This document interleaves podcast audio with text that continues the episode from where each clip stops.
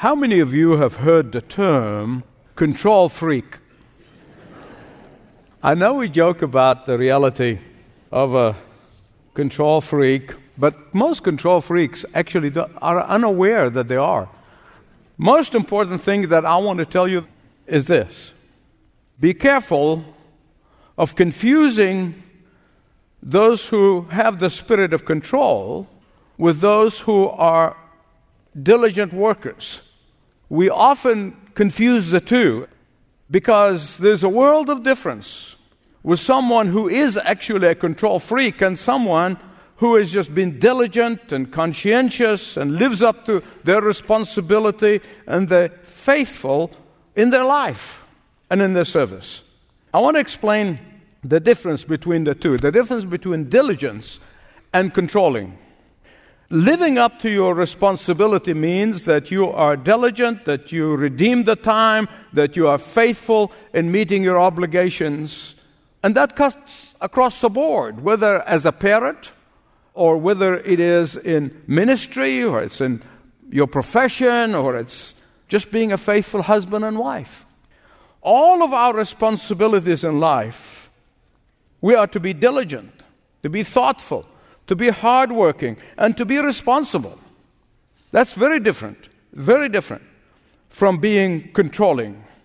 Controlling often comes from a severe case of insecurity, which comes out of anxiety.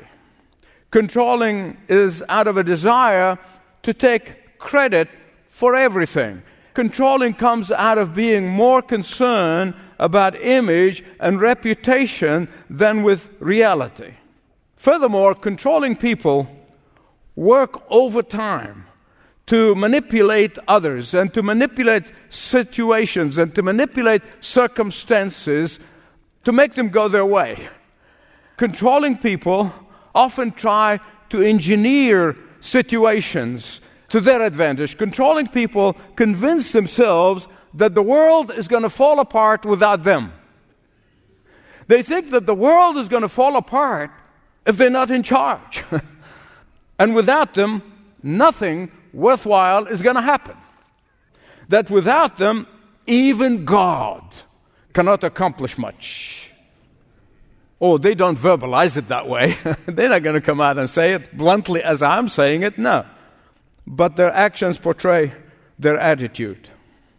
Now, I want you to turn with me to the book of 2 Kings, chapter 4, beginning at verse 38. In fact, it's a very short passage, verses 38 to 41. Here is an example of how the controlling spirit brought about an intrusion upon God's supernatural provision. As often the case, that intrusion upon God's supernatural work always brings misery, always brings pain, and even death. Here's an example of how a controlling spirit tries to improve on God's plan and God's purpose, and how that improvement can have a deadly prospect. Here's an example of how a controlling spirit can hurt not only the individual, himself or herself, but also a family, a community, and even God's work. As I've been doing in this other series of messages, I want to reiterate this historic incident in a story form, in a narrative form, so that our young people, everybody can follow it. Okay, here we go. First of all, there was a famine. Can you say that with me? There was. Don't miss that. The land of Israel often suffered from famine because they were totally dependent on rain. And if the rain doesn't come, famine sets in. With famine, always a terrible suffering. Now, we've never experienced physical famine, at least my generation. But we have experienced spiritual famine. I have experienced spiritual famine. Not physical famine, but spiritual famine. And that is why I often warn myself, and I warn everybody who would listen, that during stressful time in life, whatever circumstances you're going through, stressful circumstances in our lives, be very careful, because stressful times can either bring an opportunity to trust God more, or you open yourself up to a disaster. During stressful time, either it can be an opportunity to exercise trust in the faithfulness of God, or a doorway to calamity. Back to the story. There was a Bible college in Gilgal, a seminary. That seminary was established by Elisha's predecessor, the prophet Elijah. And they were going through a stressful time. As I said, times of famine are very stressful. The prophet Elisha, who succeeded Elijah as president of the seminary, was on the road, preaching and maybe raising money, like most seminary presidents do. They go on the road, raise money for the school. They're raising money for whatever he was doing. He was away from college. He comes home to Gilgal, back to the college, back to the seminary, to check on the students. And he found them at that moment going through a very stressful time. So he steps out in faith and tells his assistant Gehazi, and he said, find out a big pot and prepare a big, nice stew, enough for all the students so they can eat. Now, those of you who are bright, which is all of you, you're listening to me and you're saying, time out, Michael, time out. Just wait a minute. You have just said, or the Word of God actually said it, I didn't, there was a famine. There was a what? Well, how in the world would Elisha says to Gehazi, to his assistant, go and get the biggest pot and prepare a stew, and it's enough for all the seminarians to eat? How in the world is this happening? Well, God makes a provision for His faithful ones in tough times. God always, always refreshes His righteous ones in the times of suffering. He may not remove the suffering, but He will refresh you in the middle of the suffering. God will always prove His sufficiency to His faithful children in times of need. God will always honor those who honor Him. God will always be a light to His faithful ones in the midst of their darkness. God will always bring water out of the rock to His faithful children. God will always multiply and increase the very little that you have for those who trust Him. I can tell you on the authority of God's Word that God has been, is, and always will be in the miracle business. God never gets out of the miracle business. Even in the midst of calamities, even in the midst of natural disaster, even in the midst of judgment, even in the midst of stressful times, God always will move on behalf of His faithful children. Oh, His timing may, actually, I can say probably with confidence, always differ from mine. And I'm sure it differs from yours. But He will always come through. If you don't believe me, think, walk with me in Bible land. Look at the map in the Scripture. When famine struck Canaan, that would have wiped all of the children of Israel, and those are the men and women through whom God was going to bring the Messiah. They would have been wiped out. But God already sent Joseph ahead of them to Egypt to ensure their survival. In the book of Exodus, when the entire Egyptians were living in darkness, even in the daytime, God has light in the community of God. In First Kings, when there was a famine that struck the land because of the wickedness of King Ahab and the evil Queen Jezebel, God provided supernaturally for His servant Elijah. It would take me hours to just give you example after example after example from the Scripture. Psalm says, the Lord will give favor and honor. No good thing will he withhold from those whose walk is blameless. Now you notice he didn't say those whose walk is perfect, because that disqualifies all of us. He said blameless. Blameless doesn't mean perfect. Blameless means that you're walking humbly before God. Blameless means that you're trusting in God with your whole heart. It means that you are faithful, believing in God and in God's promises. Now, beloved, listen to me.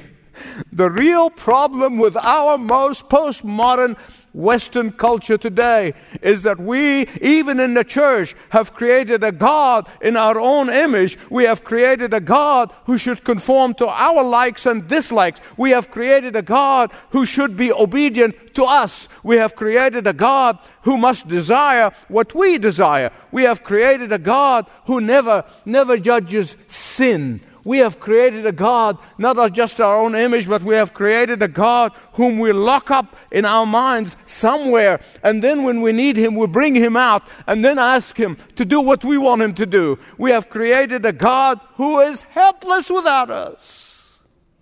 Every generation faces its own challenges. This is the tragedy of our generation today. I know in the past we used to talk about God's little helpers. Now we have God's big helpers. They really are. They're God's big helpers. In the midst of famine, God supernaturally provided for the seminary students. Elisha said to his assistant, go and get the biggest pot and make a delicious stew.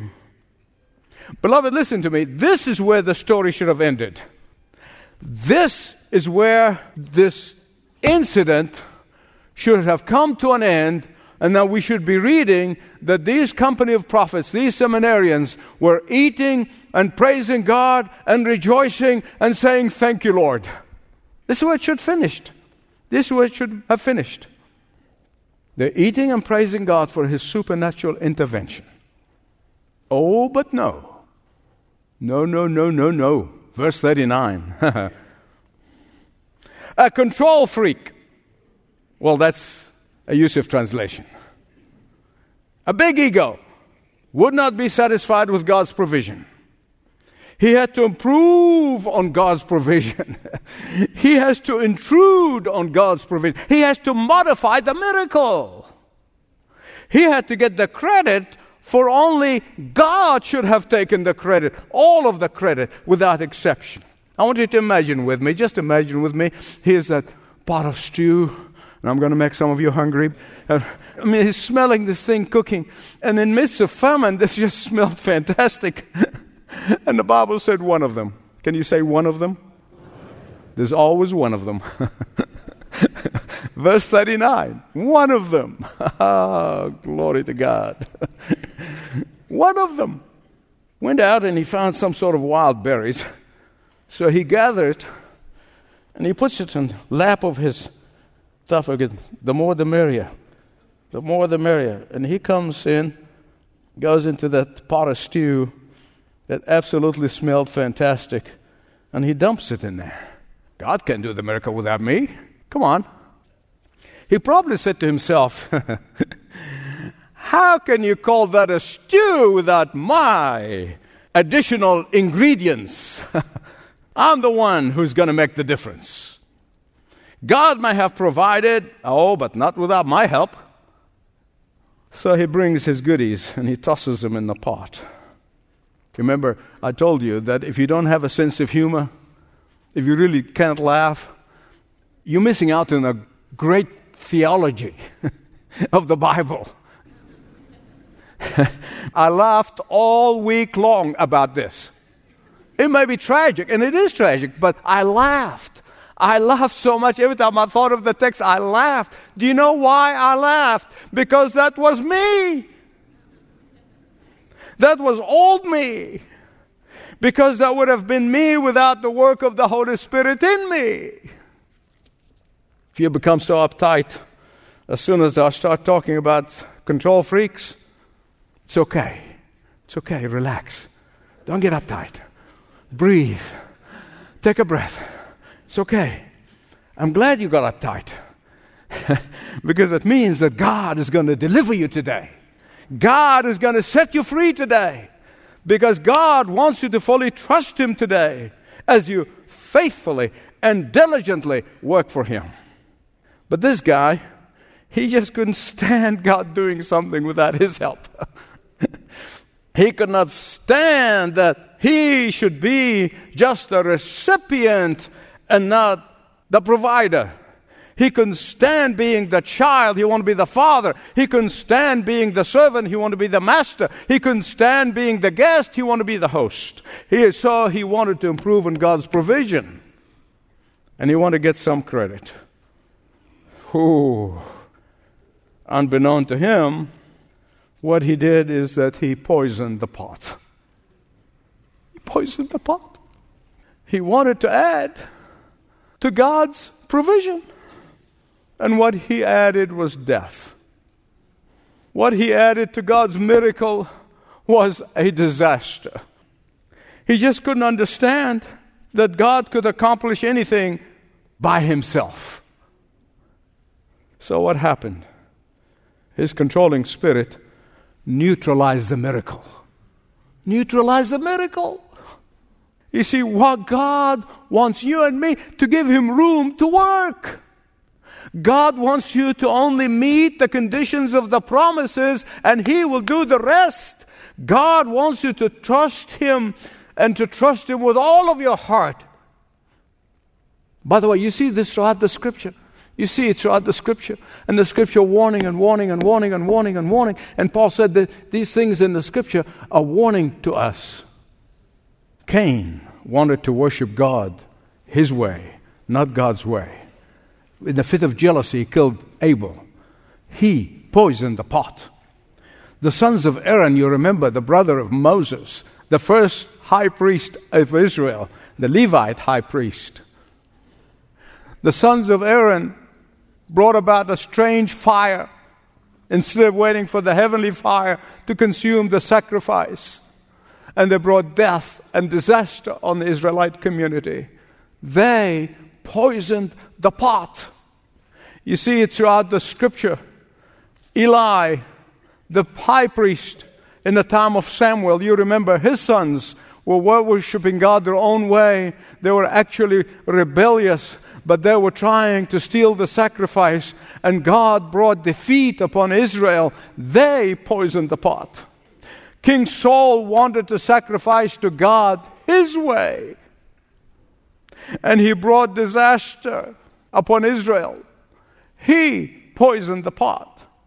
In the book of Acts, Ananias and Sapphira conspired to lie to the Holy Spirit and take matters into their own hands, and they brought their own death. They poisoned the pot. Anytime any of us try to get in God's way, we poison the pot. Beloved, I have confessed to you many times that I ran ahead of the Lord and did not wait in prayer and fasting until I got my marching orders from Him every time, not just some of the time, despite of the overruling grace of God, but every time I've done that, I made a mess of things. But here's the good news. Here's the great news. In fact, here is the most fantastic news of all. And if you heard everything I said and you missed this one, you have missed everything. Here is the great news, verse 41. Elisha said, "Bring me some wheat flour." And he took the wheat flour and he threw it in the pot and he neutralized the poison. You see, what is this all about? Listen carefully. In the Scripture, flour is a type of Christ and His resurrection power. Our Lord's resurrection power was a result of the grain of wheat Himself was grinded and crushed on the cross of Calvary. Remember, Jesus said in the Gospel of John, "Unless the grain of wheat falls to the ground and dies, it will not produce harvest." He's speaking of Himself. Jesus was speaking about His cross. Jesus was speaking about His redemptive death upon the cross. The resurrected Jesus is the flour that removed death from the pot of our life. Jesus is the flour that brought life out of death. Jesus is the flower who put an end to man's effort of salvation. Jesus is the flower that put an end to man's desire to be saved by his good works. Jesus is the flower that ended the power of the ceremonial law. Jesus is the flower that raised us from the death of spiritual death. Jesus is the flower that saved us from a disaster and the disaster of tempting for self-salvation. He's the flower. Well, give him glory. Give him glory. Give him glory. Give him glory.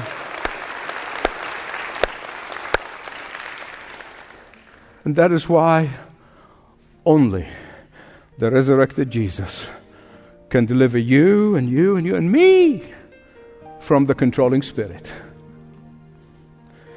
And that is why only the resurrected Jesus has the power to nullify the power of self that sometimes try to reign supreme. Will you let that wheat flour, the resurrected Jesus, come into the pot of your life now, at this very moment, and resurrect your life from whatever you are, and wherever you are? God knows where you are, and God wants to minister to you today. Thanks for listening to this message from Dr. Michael Youssef, recently featured on Leading the Way. If you'd like to know more about us, please visit ltw.org. That's ltw.org.